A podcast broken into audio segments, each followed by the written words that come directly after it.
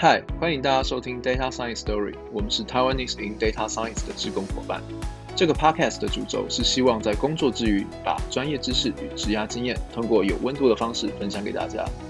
和所有资料的伙伴，不论是小菜鸟或是老鸟，一起成长哦。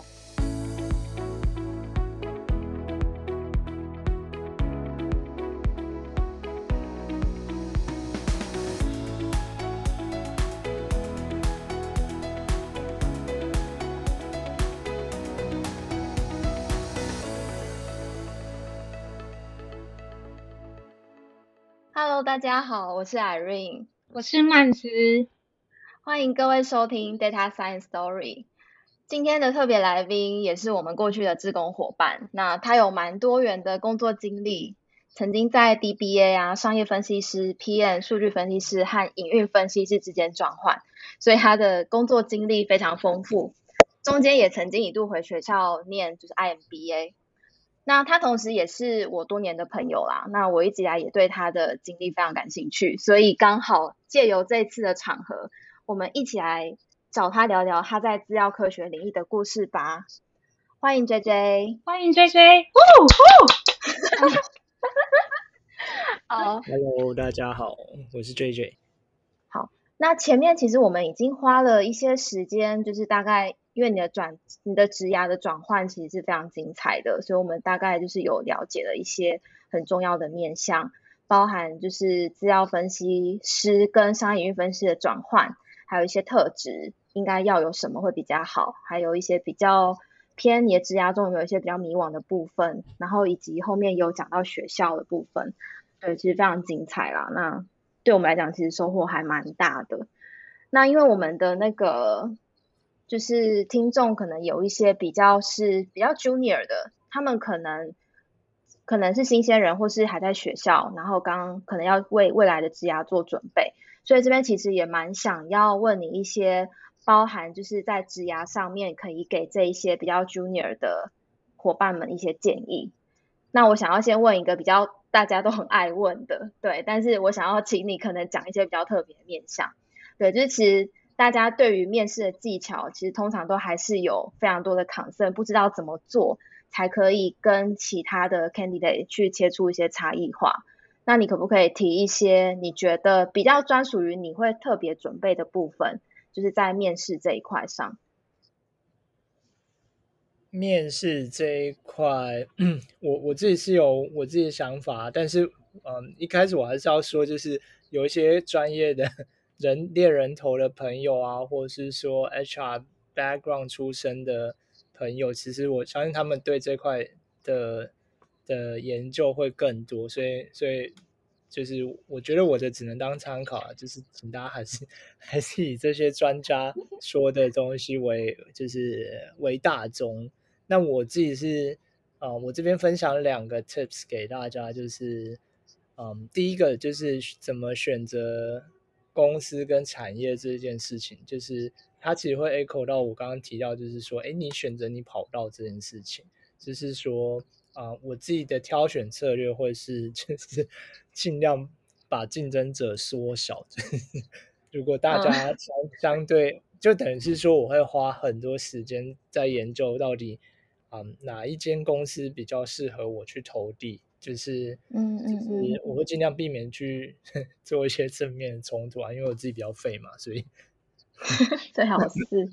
对，就是挑选挑选一个适合，就是相对适合自己的一些产业，跟竞争者比较少的产业，就是嗯，我我的第一个建议。那第二个建议就是说，嗯。嗯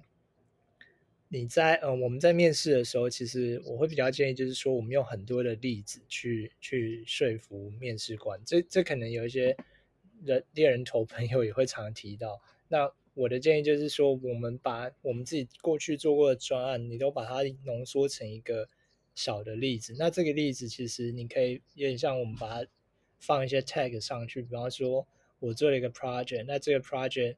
嗯，我可以把它拿来回答，像是关于领导力的问题，或者是沟通力的问题，或者是解决问题能力的问题。就是当我们在介绍我自己有这些能力的时候，啊、呃，我可以用这个这个 example 去去做说明，然后去说服这个面试官，嗯、就是说，嗯，统整一下，所以其实就是说，把我们过去的专案经验整合成很多个 example，那些 example 你可以把它做一些标签，包括说像我们刚刚提到，它到底是你的呃个人特质里面的哪一块，那你到时候在、嗯、其实问题会有很多种嘛，面试官的问题会有很多种，但如果我们有相对的经验，就会。就可以大概归类一下他的问题是哪一种种类，那我可以用哪一个 example 去回答。那这些 example 也会建议大家就是，不管你用的是前一份工作呢，或是再跟前一份工作，其实你都要熟悉这些东西，那你就可以就不太会有那种突然被问倒那种感觉啊。就是你随便拿一个 example 去回答某一个面试官，然后当你在讲的时候，你其实自己可以就在做一些补充。那这样其实一方面是帮助那个面试官更了解你，另外一方面就是，嗯，你自己也比较踏实，因为你有一个东西可以讲，嗯，嗯，大概是这样。哎，我觉得这个这个方式蛮好的，我过去比较没有想到这个面向，就是在每一个例子上面还贴有一些去证明自己比较软性特质的一些标签。对，因为之前我比如说跟一些呃想要学往资料科学领域职涯的人前进的人，我顶多跟他们说，哎，你们要开始搜集一些作品集，并且去做一些包装。那这比较只是偏向是实物的验证，证明你有实作的专案能力，比较偏硬实力这一块。那反而你刚刚那样讲法还蛮好的，就是其实有时候我们在偏向自己能够独立完成专案这种独立性。它其实就可以对应到你曾经做的某个 case 是你自己独立完成的，像这种其实就可以变成是一个标签，让你在跟面试官沟通的过程中，可以不自觉就带到哦，原来我讲这个专案会可以对这样的特质其实是有更多的加成。对，我觉得这面向非常好诶，这个其实观众听了应该也会有一些感觉，那也给观众一些参考，这样。好，那那个曼芝，你是不是其实对于那个挑选 offer 的时候，你其实会有一些想问的问题，想要问 JJ？对对，因为呃前阵子呃有拿到几个 offer，然后那时候就觉得蛮难抉择，所以想问 JJ 说，你在就是你你在拿到了几个 offer 的时候，你会怎么去考虑说你要不要拿这个 offer？你是不是要去这间公司？因为主要考虑什么要素？嗯，这是一个很好的问题。对我来讲，我我没有那我没有 offer 可以选择。我们不能谦虚。没有每次只有一个 offer，没有啦。就是大部分情况其实能选择的 offer 都不多，因为因为当当你在网上到了某一个 level 的时候，其实你相对做做投递跟做选择的状况就会比较谨慎一点。那至于说选择，一般在做 offer 的选择的时候，嗯，我会根据几个 criteria，它可能跟一般 HR 朋友建议的不太一样。那嗯，我先说明一下，可能一般 HR 朋友都会建议说，我们要选择相对发展性比较，呃，你认为发展性比较大的那个 position，然后去做。但呃，我自己个人经验。就是说，嗯，我们认为发展性大的这个这个 offer 啊，其实它都是别人画出来的饼，就是说，代表那些人的 P PR 能力是蛮强的啦。就是说，嗯，呃，我我让你相信这个 position 它是有发展性，那你愿意用用相相对明可能刚好符合你期待的薪资，或者是低于你期待的薪资来做这这这个东西。但我必须说，就是发展性这个东西是跟随着你的 team 跟你的老板的，所以在你还没进去之前，其实这些东西都不是真的。那他就会回馈到，就是 我等下要建议，就是大家选择方式，第一个就是，嗯，你这份工作的 scope，这个 scope 包其实就是说你负责的呃复利大小，复利大小包含就是你你的市场的大小，然后还有你沟通的呃团队。有需要跨到什么样的层级？大概是这样，这是第一个。那这个东西其实，嗯，也会回馈到，就是说一开始，我呃，我们刚刚其实有在聊到说，就是你要先了解自己到底适合怎样，或是说你的特、你的个性是怎样，那它就会嗯跟这个 scope 选择其实也是有关系。那第二点就是说产业的部分，就是嗯我们刚刚其实 一直都有提到，那像我选择部分就是这个产业它的它是有未来性的，但是它的竞争不会太大，包括说像现在如果以现在看起来的话，就是嗯生技业、新能源或是。电动车产业其实嗯都蛮适合的，那相对来讲，嗯，可能现阶段的竞争者都还没有那么多。那再来第四第三个点，其实就是收入啦，就是我们确定我们自己的兴趣喜好跟你做什么事比较不讨厌，然后确定你的产业之后，再收入就是最重要的，就是 嗯。他他会跟就是刚刚呃有分享的部分，就是说，一旦你被骗进去呵呵，你觉得不开心，至少收入你 这么直接是满意的。嗯、对，这这其实很一翻两瞪眼啊，因为有有些公司的 PR 技巧真的是其实很好嘛，好到你进去觉得自己已经能找到 梦中情人，结果大概两三个月就发现不是自己想象的那样子。嗯，就是分享给大家。嗯，呃，因为你刚刚有提到说你会去找说比较有未来性，但是它竞争相对没有那么大的产业，那你是怎么去找到这样的产业？嗯，我我再补充一下，就是我认为竞争没那么大，主要是以 function 这个角度下去看。比方说，我是资料是我是数据出身，那我也是就是开发，嗯、就是前前端开发出身，那相对。呃，比方说，我举我现在的产业好了，科生技产业，那呃，其实你可以去想象哦，就是在生技产业，其实相对来讲，懂数据的人一定不会像在网络业懂数据的人那么多嘛，嗯、所以我指的竞争相对少是指这一块，而不是指说生技产业本身不竞争，不是，就是生技产业本身是一个非常非常竞争的产业，但是相对来讲。如果我们以 function 的角度来看这件事情的话，嗯嗯嗯，进去的利基点会比我们进到呃 internet 呃 industry 来讲，相对来讲会有更高的那一个 position，应该算一个澄清，啊、不然大家都觉得生技业不竞争，生技业爆竞争的。没有没有，不是，对啊对啊，我能理解，因为其实你是那种会比较有。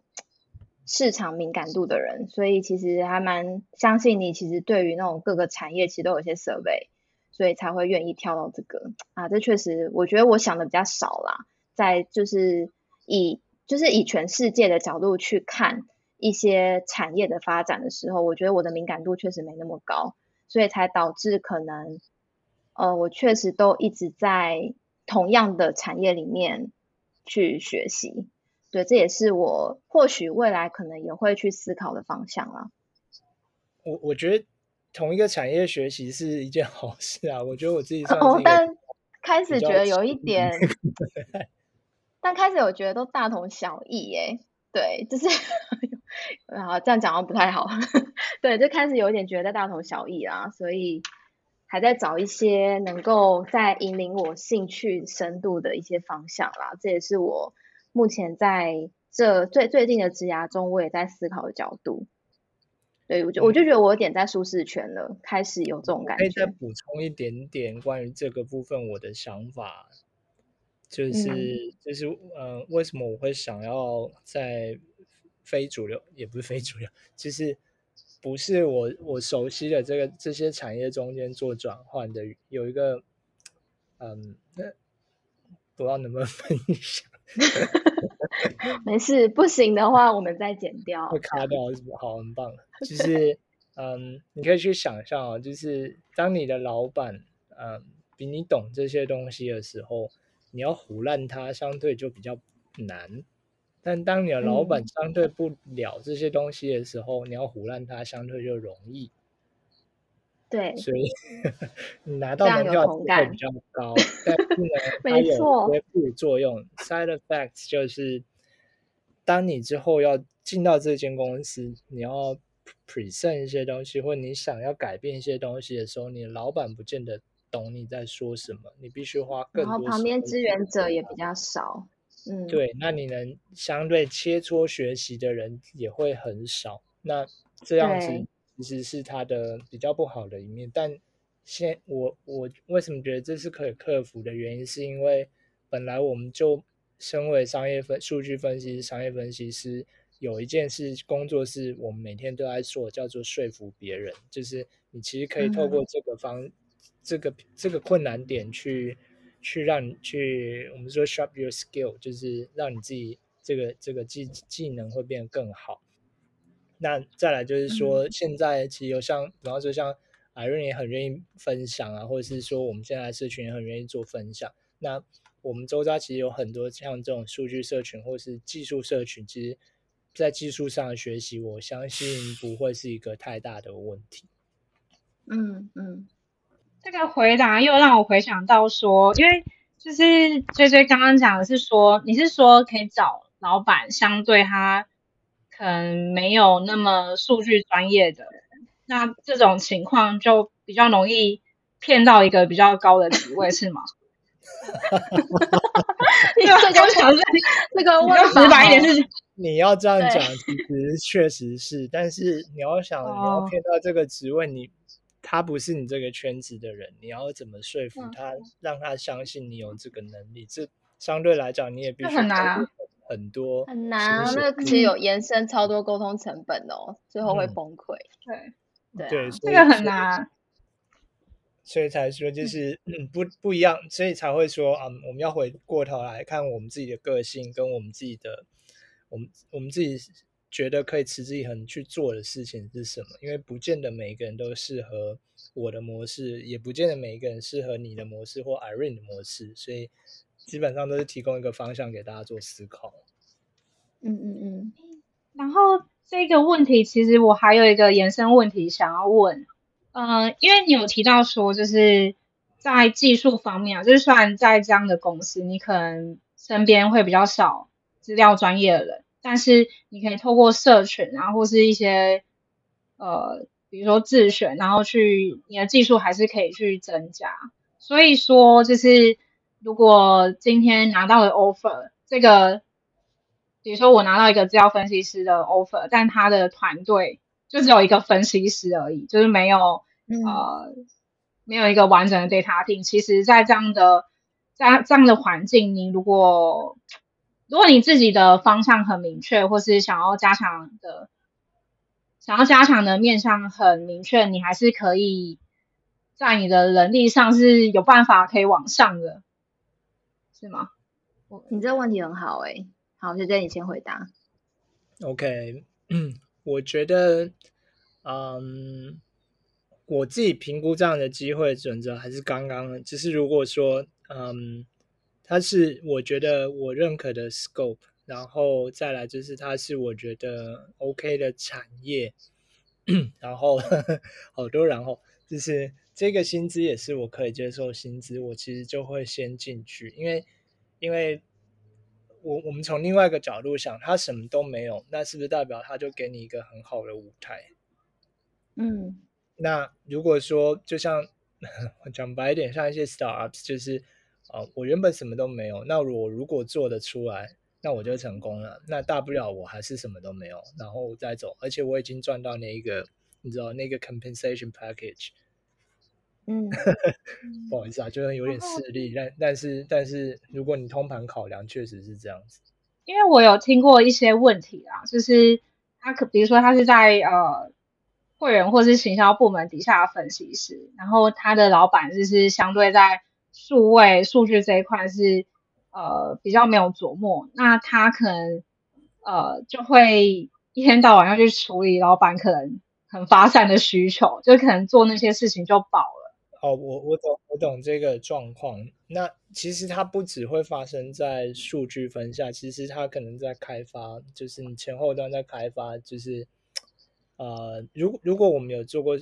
呃，甲方乙方两边的角色都有做过，你会发现就是有有一些单位他在对 agency 开需求的时候，就是你刚刚讲的这种状况，还是很发散的。Irene 应该也有经验，就是有有遇过这种嗯、呃、比较天马行空的客户了。那只是说、啊、这个太多了，这样子的能力其实嗯，嗯，不管在哪个角色，你都不都需要去学习，就是你怎么引导你的客户，引导你的老板。就是啊、呃，我自己的看法是我们不是去避开这个 这个雷或者死缺。如果说它符合我们前面我提的那些我自己的筛选的 criteria，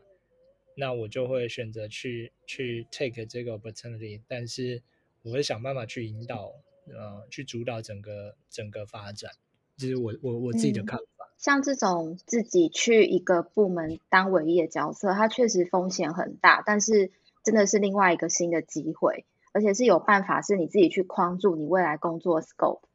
所以其实我也都蛮会挑战这样的一个状况啦，就是刚好也跟曼芝分享这样，就是我反而不会先想那个风险，我会先想哦，太好了，我可以去创造我要做的题目方向，那谁也不能阻止我，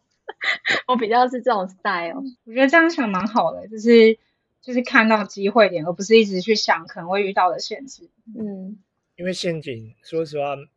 没完没了啊。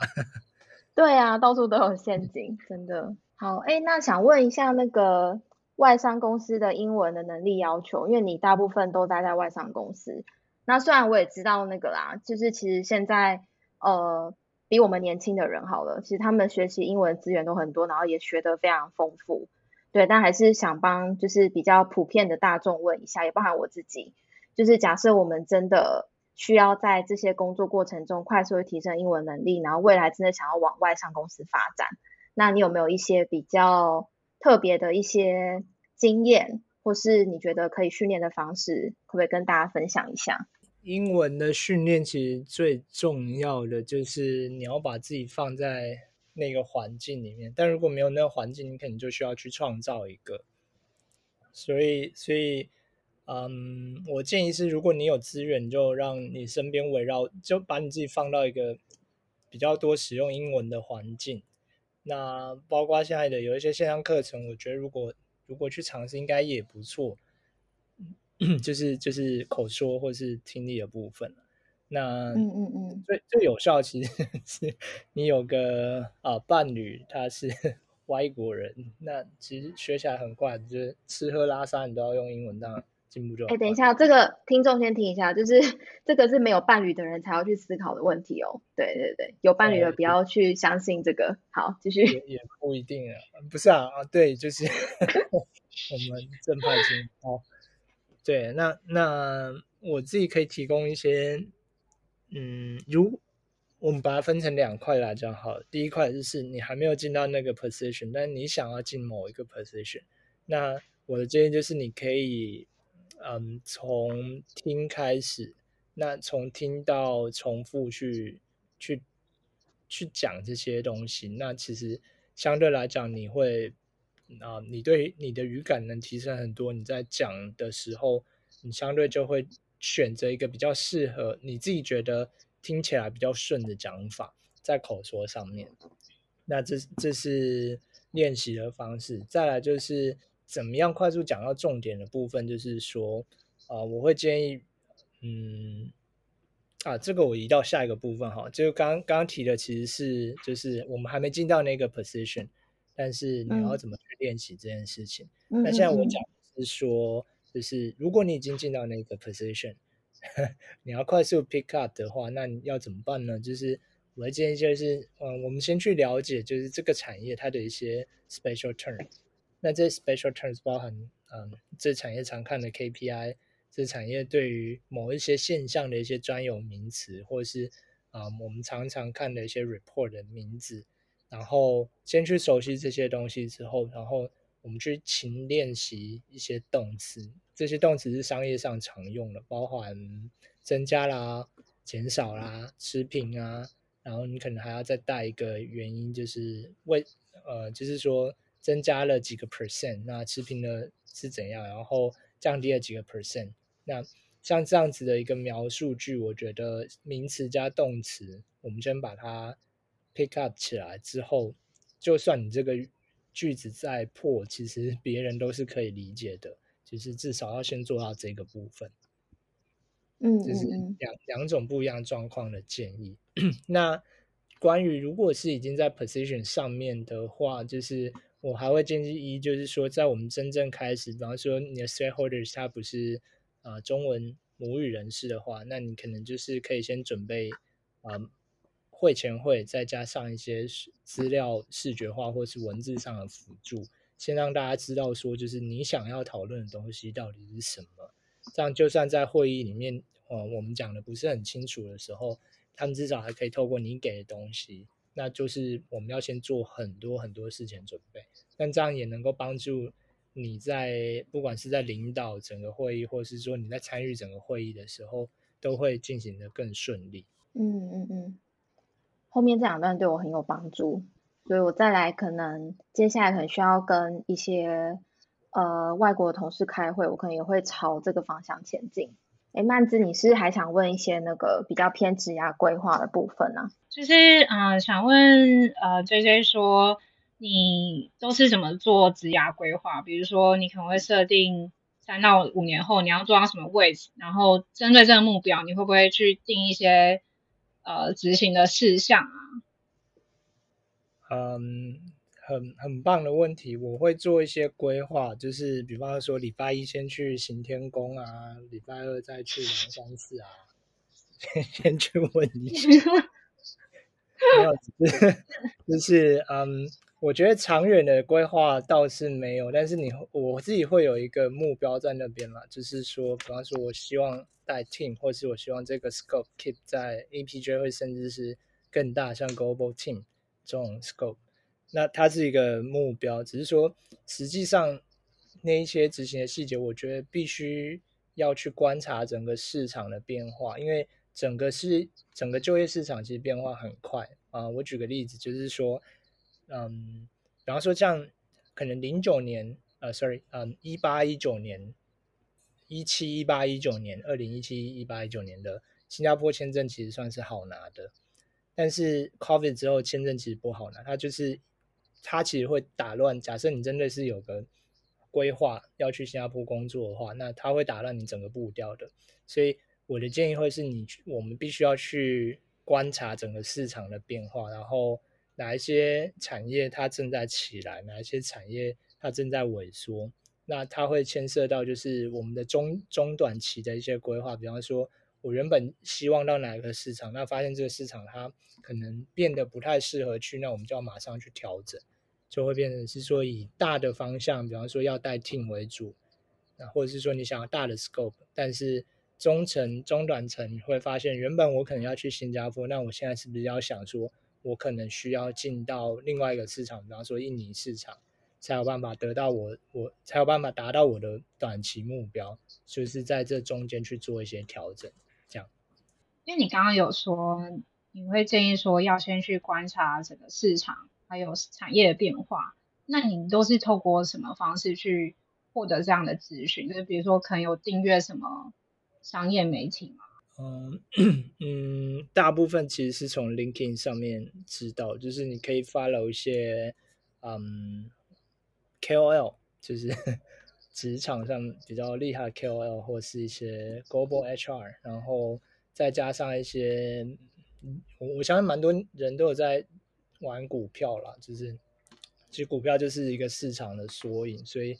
嗯，可以去研究这些股票的一些产业动态。那你其实就会发现，投资人现在在夯什么，那那个产业或许就是你可以去经营的部分，因为热钱往哪里去，代表那个产业的机会就相对会比较多。然后，那那再来就是最后一题啊，就是我们的听众可以在哪找到你？嗯，大家可以在 LinkedIn 上面找到我。嗯、然后，嗯，我很多资讯其实都会分享在 LinkedIn。那透过 LinkedIn，其实，嗯，也不一定要订阅我了，就是你可以可以加我好友。那我有发一些废文的时候，大家可能就可以看到。对，就是有时候还会写一些英文的文章，要练英文的也可以去多看看。对，那个 Linkin 的链接，我们到时候也会，应该是我们也会放在那个 Podcast 的描述这一集的描述里面，所以大家应该就是还蛮容易可以直接找到，或是我们在粉专也会提供。嗯，就是想要宣传一下我我念的那个 MBA program，就是正大的 MBA program，就是如果大家对他有兴趣的话，也可以直接问我，因为嗯。我还可以引荐一些校友，就是给大家认识。那他们目前也在亚太区有一些不错的发展。好，那呃，其实我们今天已经就是聊了蛮多面向了。那我们还是简单再回顾一下好了，包含职涯转换心路历程，刚刚已经有一些角度从转换的过程中来看。那在职涯建议的部分，其实刚刚 JJ 提供了非常多蛮有趣的面向，包含面试的一些技巧，我们应该要从准备很多例子去反映我们的软实力、一些人格特质的部分，然后以及挑选 offer 的时候，他也有比较不太一样的见解。对，就是其实从面试者跟雇主的角度，真的会看的面向是完全不一样的，所以大家也可以考虑看看。然后再是英文这一块，不管是包含。呃，求职之前或求职当下，以及你已经到了一个需要运用英文的环境，其实刚刚这边有提到很多还不错的方向，那大家也可以试着来学习看看。然后以及就是后面有讲到一些职涯规划，然后有提到一些短期跟中长期的一些状况，然后以及我们要怎么样去判断，其实产业和市场的规模多大，有一些方法，这个也供大家做一些参考。对，那就是非常谢谢，就是今天这个时间，然后还有我们彼此这样子讨论，那就谢谢大家收听，就是我们这一集的 Data Science Story，那我们下次见。谢谢大家听完今天的节目，然后如果喜欢这样的内容的话，欢迎。推坑你周遭的朋友、亲朋好友一起来听听看，就是不同的资料科学领域的人，他在这方面做了哪些努力，然后他的故事这样。那如果有任何的建议或者想法，也欢迎提出来，可以联系我们的 Facebook 专业或是我们的 LinkedIn，啊、名字都是 Taiwanese in Data Science。谢谢大家今天的收听，我们是 Data Science Story。那下一下一下一期节目见，谢谢。